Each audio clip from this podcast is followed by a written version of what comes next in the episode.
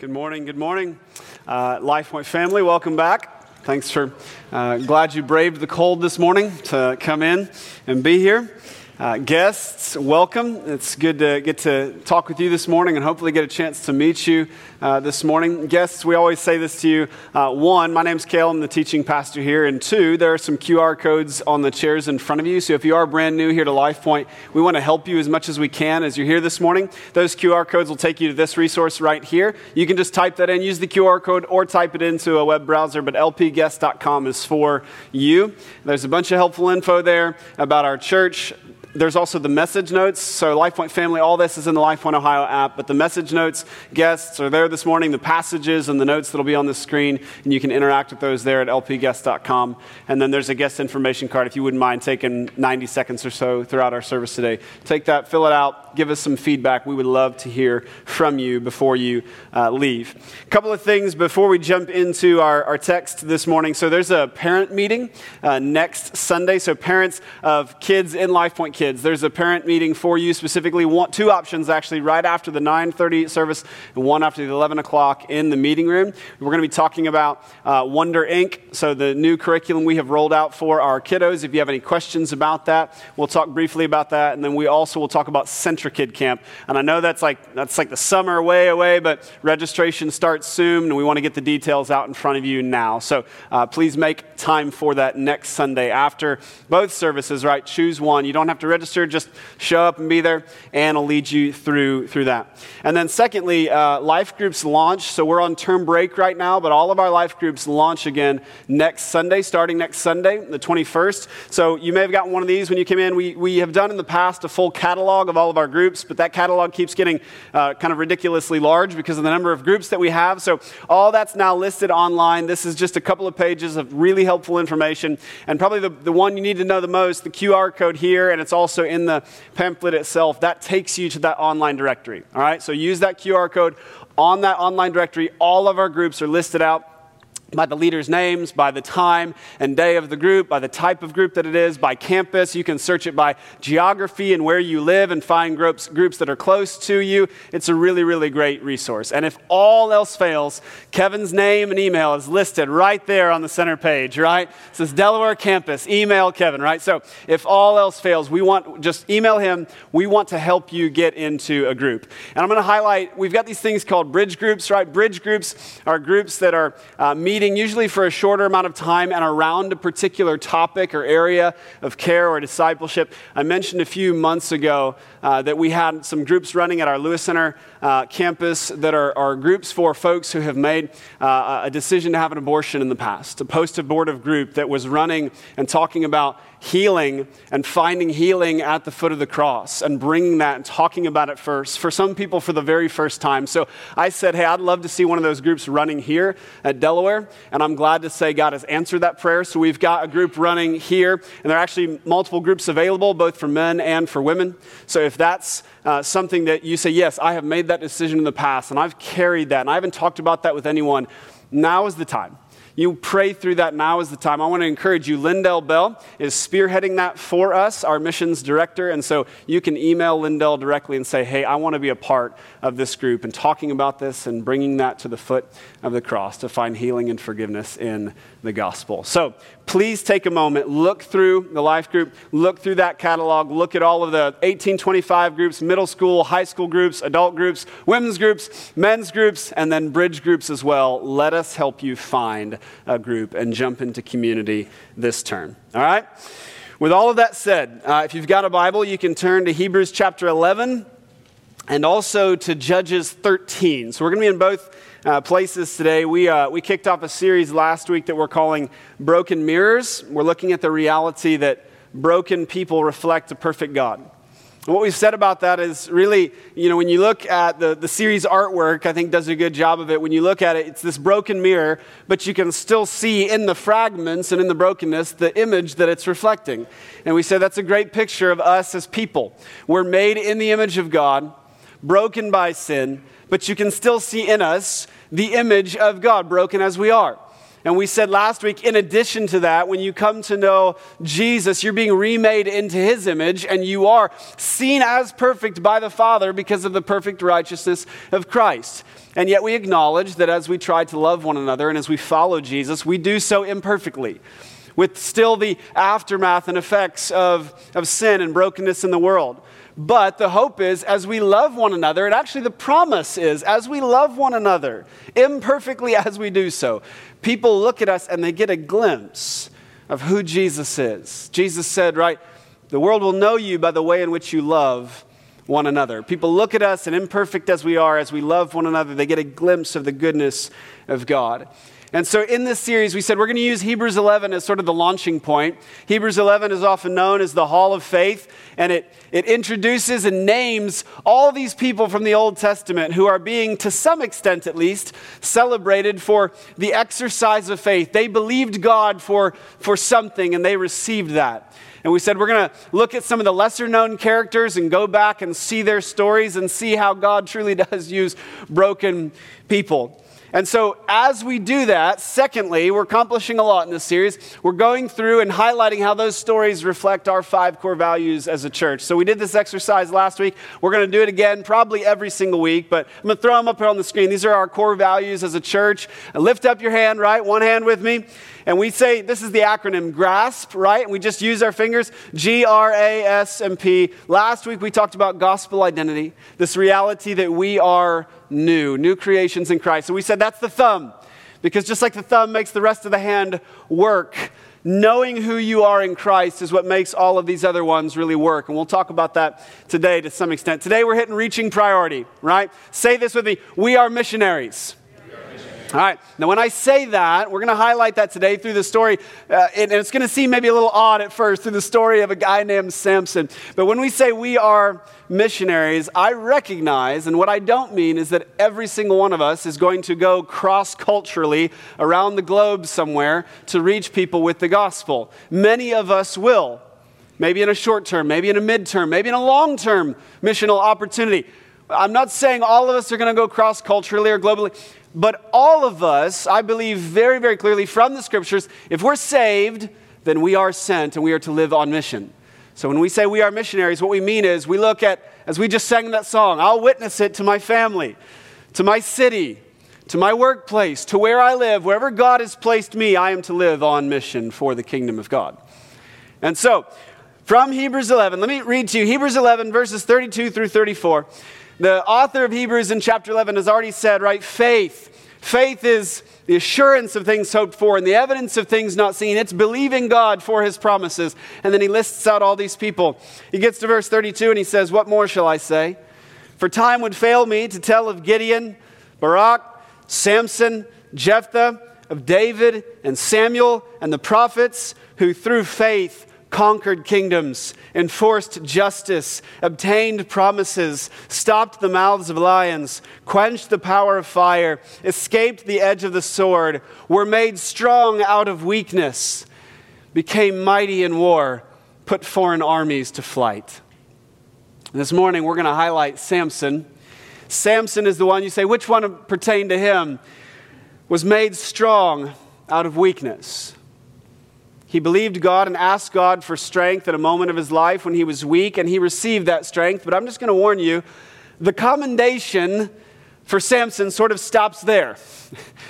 You might think, based on this description, we're going to go back and look at Samson's life, and it's going to be like, Samson, what a guy. And it's not that at all. Samson does, at the end of his life, exercise faith. He asks God, calls out to God for something. God answers that prayer. But we're going to see even that is tinged with kind of mixed motives. And frankly, there's a lot to lament about Samson's life. You find his story in Judges 13 through 16. I'm going to give you the background to the book of Judges. So, uh, as we enter the book of Judges, Israel, Moses is dead. Joshua is dead. They've taken over part of the promised land, but they did not complete expelling the Canaanites from the promised land. They got, they got comfortable and began to settle in. And what happened is, instead of basically, they've forgotten God, they've forgotten their purpose, they've forgotten their gospel identity, who they are, that they've been chosen by God and set apart by Him. And in so doing, because they've forgotten their gospel identity, they've forgotten their purpose, their calling, that they are to be a witness to the nations, that they're to reflect God to the nations. Instead, they become like the nations. They become, the word is, is Canaanized. They become like the people of Canaan around them. They start adopting their lifestyles, they start adopting their gods and they start worshiping the gods around them. And so God gives them over to the people of Canaan. And the whole book of Judges is a cycle. The people rebelling against God, God gives them over to their enemies. Then they cry out for deliverance. So God raises up a judge, a deliverer. That's what they call them. That's why it's called the book of Judges. And God delivers them for a time, and then it all starts over again. When it gets to the story of Samson, this is several hundred years of this. When it gets to the story of Samson, though it starts on such a hopeful note, it's actually nearing the low point of the spiritual life of Israel during the time of Judges. So, in this book, they've almost forgot, or in this story, in Judges 13 through 16, during the life of Samson, the people of Israel have almost completely forgotten God. Nearly completely forgotten their identity and their purpose. And you see that in the fact that in his story, they don't even cry out to God anymore. It's almost as if they've become so used to Canaan domination and Canaan worship and that they don't even remember who they are. And it's almost to the point where they're like, well, this is just the way it is. They don't even recognize this isn't the way it was supposed to be. They no longer cry out for deliverance. And Samson, so this is really important to understand. Samson's life, the narrator intentionally is saying, Samson's life is a parallel to the whole life of Israel. Samson, his person, his character, and his life is a parallel to the life of Israel, to the people of Israel as a whole. And Samson's story starts with such promise, but actually he accomplishes the least of any of the judges for the deliverance of the people of Israel. Here's how his story starts Judges 13, verses 1 through 5. And the people of Israel again did what was evil in the sight of the Lord so the Lord gave them into the hand of the Philistines. That's the particular enemy at this time, for 40 years. There was a certain man of Zorah, of the tribe of the Danites, whose name was Manoah. And his wife was barren and had no children. And the angel of the Lord appeared to the woman and said to her, Behold, you are barren and have not borne children, but you shall conceive and bear a son. Now, if you hear echoes in that language, right, of a later angel who comes to a woman and says, You shall conceive and bear a son, you should. Please note that, right? Therefore, be careful and drink no wine or strong drink and eat nothing unclean. For behold, you shall conceive and bear a son. No razor shall come upon his head, for the child shall be called a Nazarite to God from the womb, and he shall begin to save Israel from the hand of the Philistines. What a hopeful start, right? Angel comes, you're going to have a son. It's going to be miraculous, and he's going to begin to deliver the people from their enemies. By the way, a Nazarite, right? So, a Nazarite vow was something someone would take, and it was this acknowledgement of, I, I am being set apart. I'm setting myself apart for God for a purpose. And it was marked by three things, basically. They would not drink any wine or alcohol, they wouldn't cut their hair, no razor on the head, and no touching or coming near a dead carcass. You say, what's the point of all that? The point is to visibly set themselves apart. I'm not doing these things. I'm being consecrated. I'm being set apart by God for God. Now, the difference, what's interesting and really exceptional about Samson's life is usually that vow was taken voluntarily by the person. What's interesting and exceptional about Samson is that that vow, that calling is put on his life before he's ever born. God says to his mom, no, he's going to be a Nazarite from the womb. So, with that great calling on his life, you're like, what is he going to do? And this is how the story of Samson goes. I'm going to summarize to you the next three chapters, Judges 13 through 16. I would encourage you to read it. It's hard to read, it's interesting at times, but it's also lamentable. God blesses him and gives Samson, through his spirit, extraordinary strength and power, physical strength and power. And Samson grows up and uses that strength like a toy, mostly for completely self centered purposes, for his own little personal adventures and agenda. Now, uh, to be sure, he does some incredible things, some wild, supernatural feats. It's actually really fun to read it, right? At one point in time, a lion comes and attacks him, he grabs things, just rips it apart with his bare hands, right? And when I read that and thought about that, this story has no purpose other than to just be relatable for a second. So, uh, when I was a, a, really, really young dad, my, my, our oldest is eight now, but when he was just born, a couple of months in, my wife still makes fun of me for this moment because, uh, like a young dad, right? So, my, my wife and I were like, we're going to put him in the nursery and we're going to sleep over here and it's going to be great. And, and of course, you know, right? Any little noise they make, you pop out of bed and you're like, oh no, right? And so we hear one night that he's screaming and I just take off, right? I'm in dad mode and, and I get in there and his leg is caught between the slats of, of the crib. And so I, I put on Samson mode, right? And I imagine Samson and I are built similarly. And so I get, I get down there and I grab the slats of the crib, right? And with all my might, I just begin to pull and nothing happens. Morgan comes over and like grabs his leg and pulls it out of the slats, right? It's like, good for you, honey, right? She still, still brings that up to this day. She's like, do you remember that time? Like, yes, I remember. Thank you, right? Samson rips this thing apart. At one point in time, he kills 30 Philistines in one raid. Another time, he kills a thousand Philistines with the jawbone of a donkey.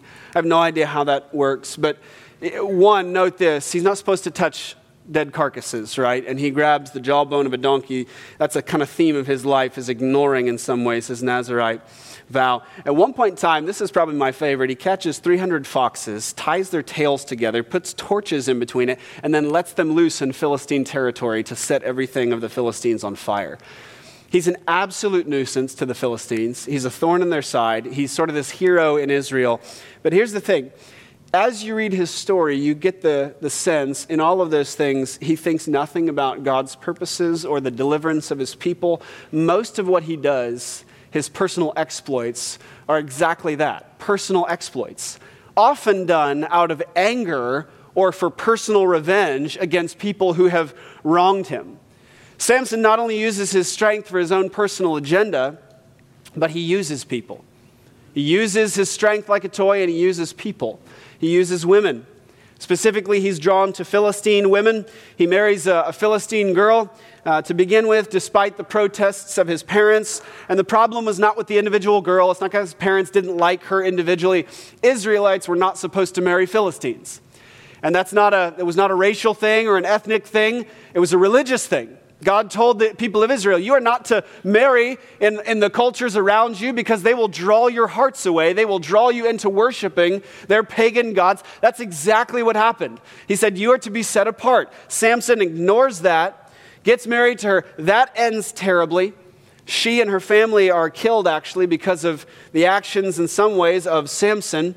It ends with the whole fox episode. Then Samson goes on to uh, be involved with the Philistine prostitute. And finally, he enters a long term relationship with a third Philistine woman named Delilah. Some of you know how that story ends. The Philistines come to Delilah and say, Look, you're one of us. Tell us the secret to this guy's strength. Can you get the secret out of him so we can beat him? So they offer her a bunch of money. And she says, Okay. And she begins to go to Samson and do the whole, you know, if you really loved me, then you would tell me your secret. And at first, Samson's responses are pretty much par for the course. He lies to her because it's all a game to him. He basically is toying with her and toying with the Philistines. He says, You know what? If you bind me with seven fresh bowstrings, right, then I'll be as weak as any other man. So she does that, and the Philistines come in, and, you know, Samson, the Philistines are upon you. He breaks it free, beats all the Philistines. At that point in time, you would begin to think, maybe you don't stick with this girl. But he does. He says, Second time, bind me with new ropes that have never been used. And that happens, right? She binds him, ambush, same exact thing. Finally, he says, You know, if you weave the seven locks of my hair in a loom and then fasten it, and then I get it, then I will, I'll be as weak as any other man. So while he sleeps, um, he, she does this. He wakes up, rips the thing off, beats the Philistines. And again, at what point in time, you're reading the story going, uh, like, at what point in time do you just leave this relationship? But I think that's the point. It's all a game to him. Samson has become so used to, and this is important and has real application into many of our lives. Because of his gifting, because of his incredible gifting, he's gotten so used to I can do what I want, when I want, how I want. And he's so prideful and so arrogant that he is blind to the danger that he's in. He's got this gift. Rather than taking seriously, he, he, he plays with women, he plays with the Philistines, and perhaps most significant, he, significantly, he plays with the gifting and calling that God has play, put on his life.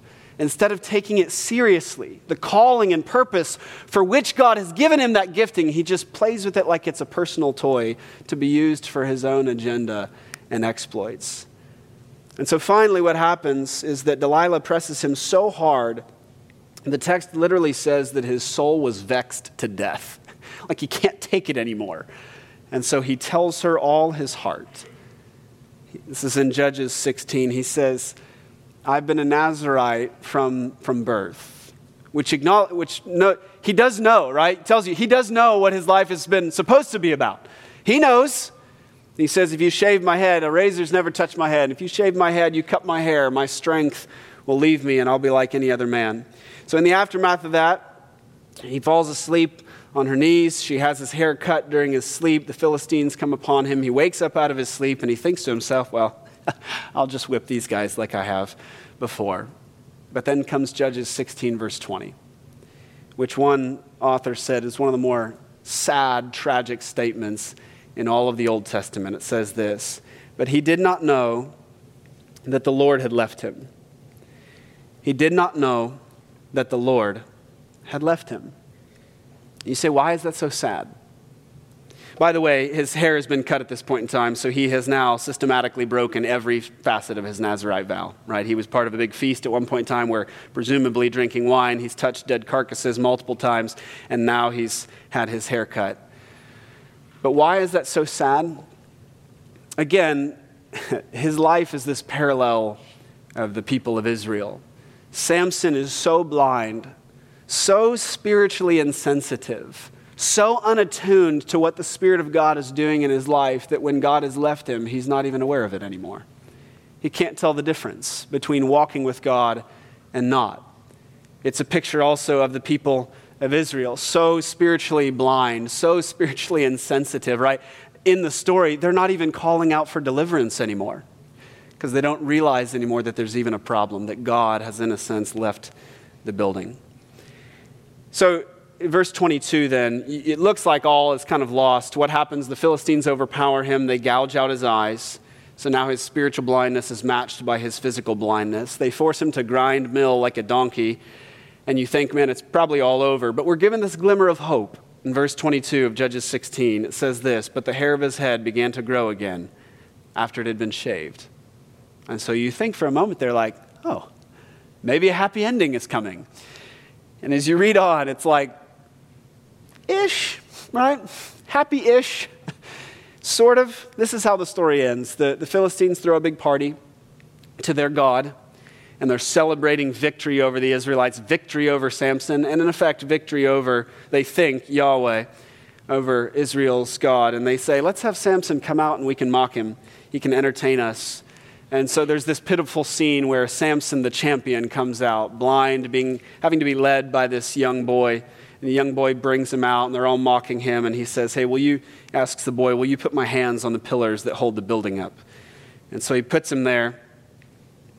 And Judges 16, verses 28 through 30, this is how it all ends. Then Samson called to the Lord and said, O Lord God, please remember me, and please strengthen me only this once, O God, that I may be avenged on the Philistines for my two eyes. And Samson grasped the two middle pillars on which the house rested, and he leaned his weight against them, his right hand on the one and his left hand on the other. And Samson said, Let me die with the Philistines. And he bowed with all his strength and the house fell upon the lords and upon all the people who were in it. There are thousands of people in this place.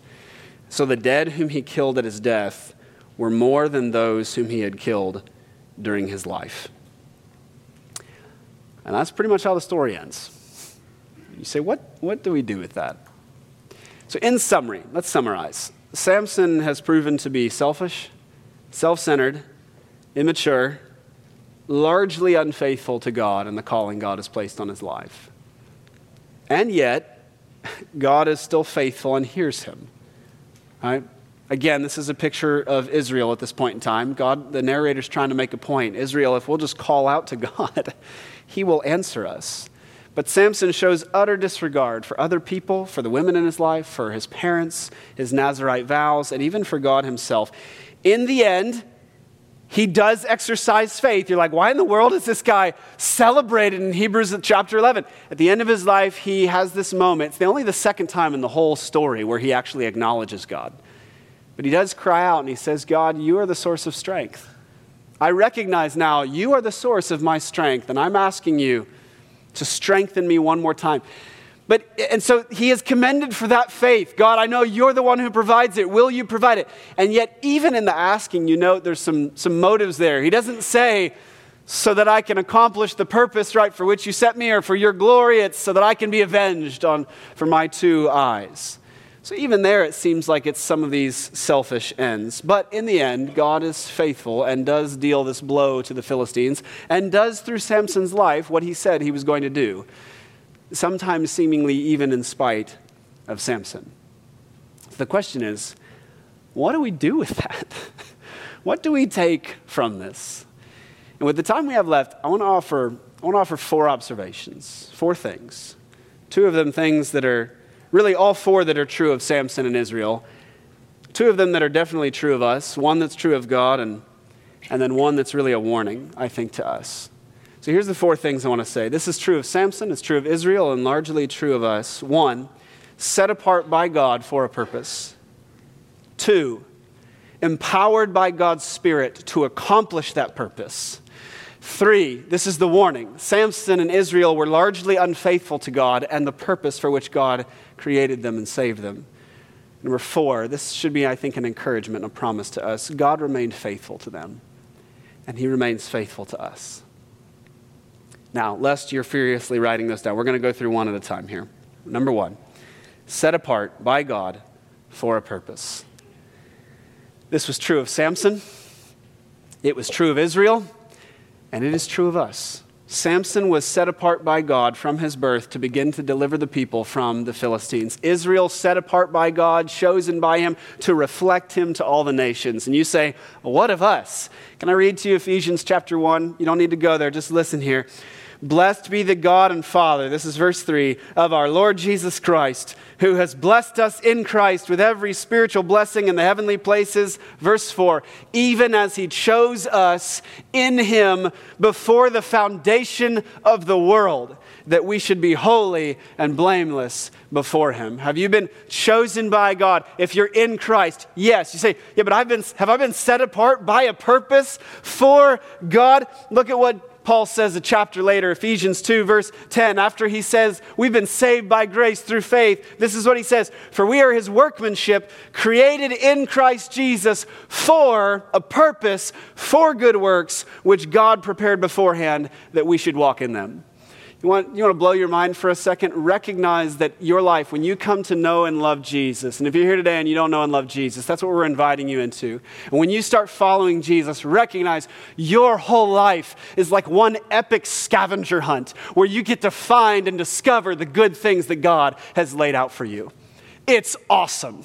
You have good works laid out before you. And as you walk with Jesus and you walk with Him by the Spirit, you get to discover these things that God has laid out for you to do for His glory.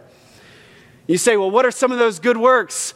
I don't know all of them for you. I don't know all of them for me. I know one major one for all of us. We find it all over the New Testament. It's summarized Matthew chapter 28 where Jesus gets up and he looks at his disciples and he says, "Now go and make disciples of all nations, baptizing them in the name of the Father, Son, and the Holy Spirit, teaching them to obey everything that I've commanded you. Go make disciples." Acts chapter 1, he says, You guys are going to be my witnesses.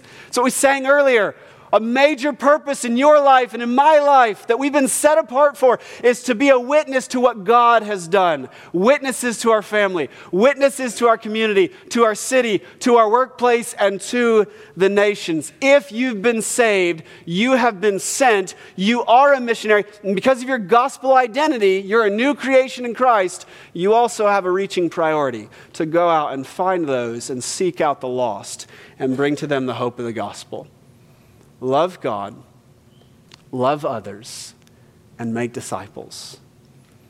We say it here oftentimes, right? We want to draw life from God and point others to Him. And I, I had a conversation this week. I tell you what, it was so fun. I sat down with a, a, guy from our church over lunch and I asked him, hey, can I share some of the story? He said, for sure. So I sit down. One of those phenomenal moments where a lot of God's activity just wrapped into about an hour of conversation. He'd been baptized recently here. Um, guy who's, I, I think, uh, late 40s, right? Maybe uh, early 50s, and his kids, right, grown and into college now, and just recently came to, to uh, faith in Christ. And he said he'd hit a really low point in his life and he's working out over at Planet Fitness. Like, maybe I should go back to church or something. He actually had never really been in church. He's like, maybe I should just try this. And he's over at Planet Fitness and he looks up and he sees our sign. He's like, what, what the world's life point? So he looks it up, right? He's like, oh, it's a church. Okay. So he walks in one day. It's just so fun. I'm like, what was your experience like? He's like, well, six people said hi to me by the time I sat down. I'm like, praise God, right? Yes. And so he's like, I find the deepest, darkest corner, right? I sit alone, and then I see this guy in a blue shirt come up to me with a bucket, right? And he's like, he walks up to me, and I'm like, here it comes, right? The, the ask for money, right? He's like, I knew it. And instead, the guy hands him candy, right?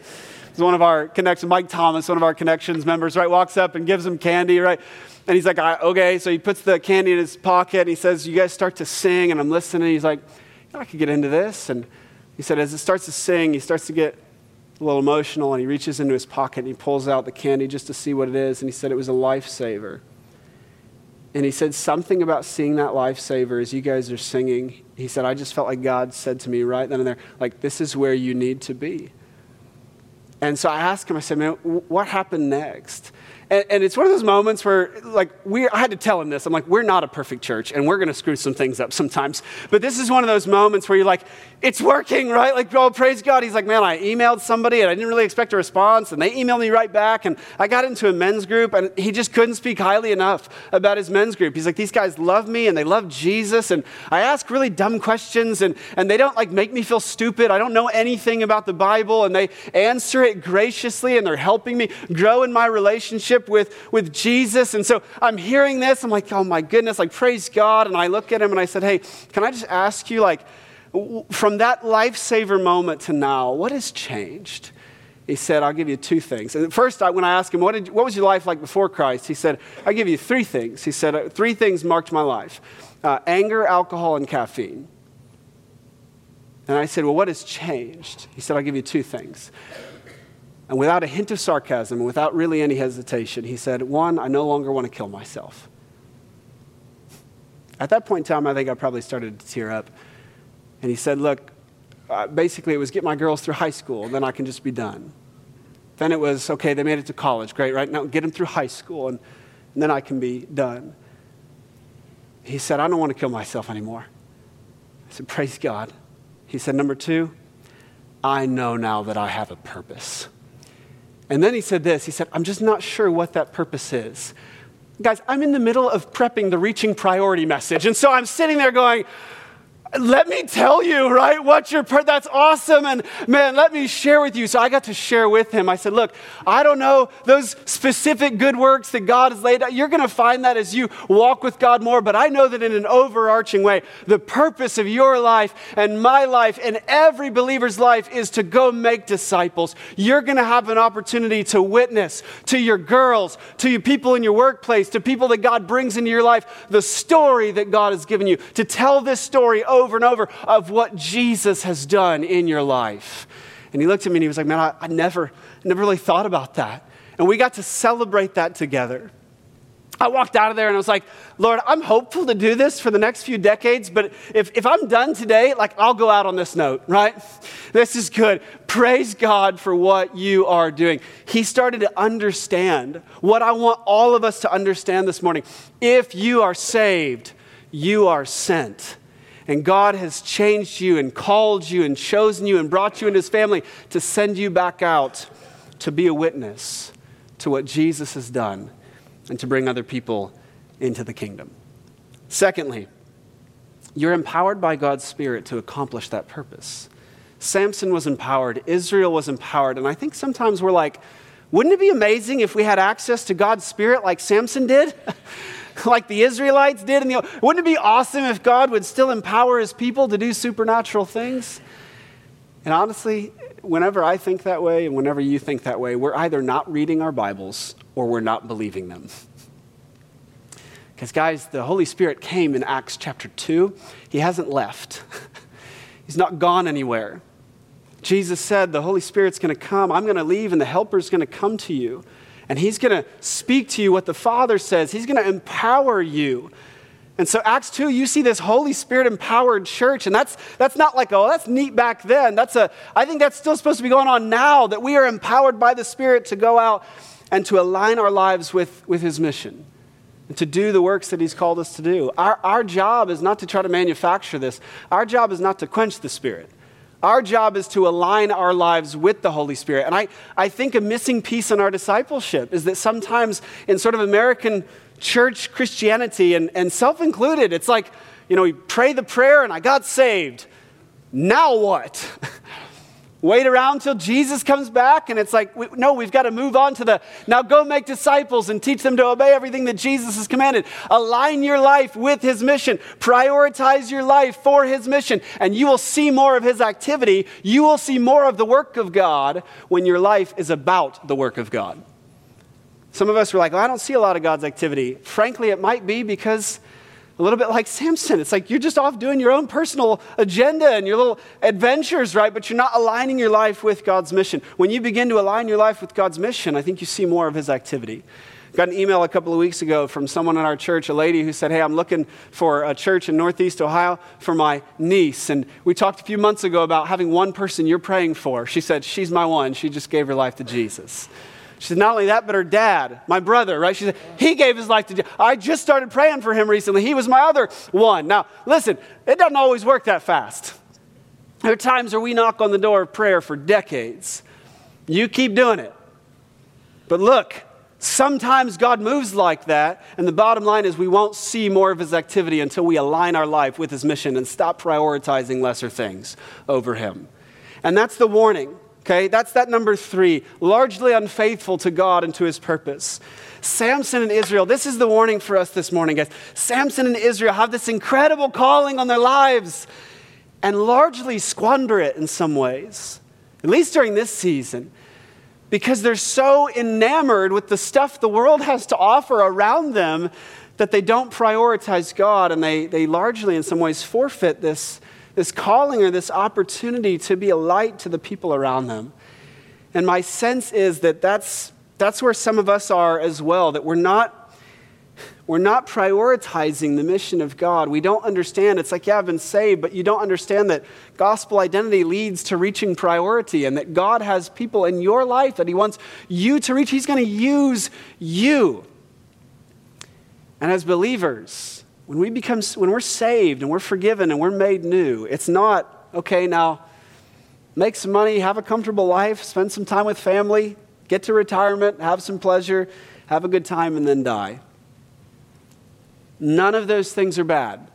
But listen, God gave up his son, and Jesus Christ shed his blood on the cross to save you, and he saved you for so much more than that he said, nothing less than the, you, you have a wonderful and glorious purpose over your life, and it's nothing less than to glorify God through every aspect of your life. Nothing less will do.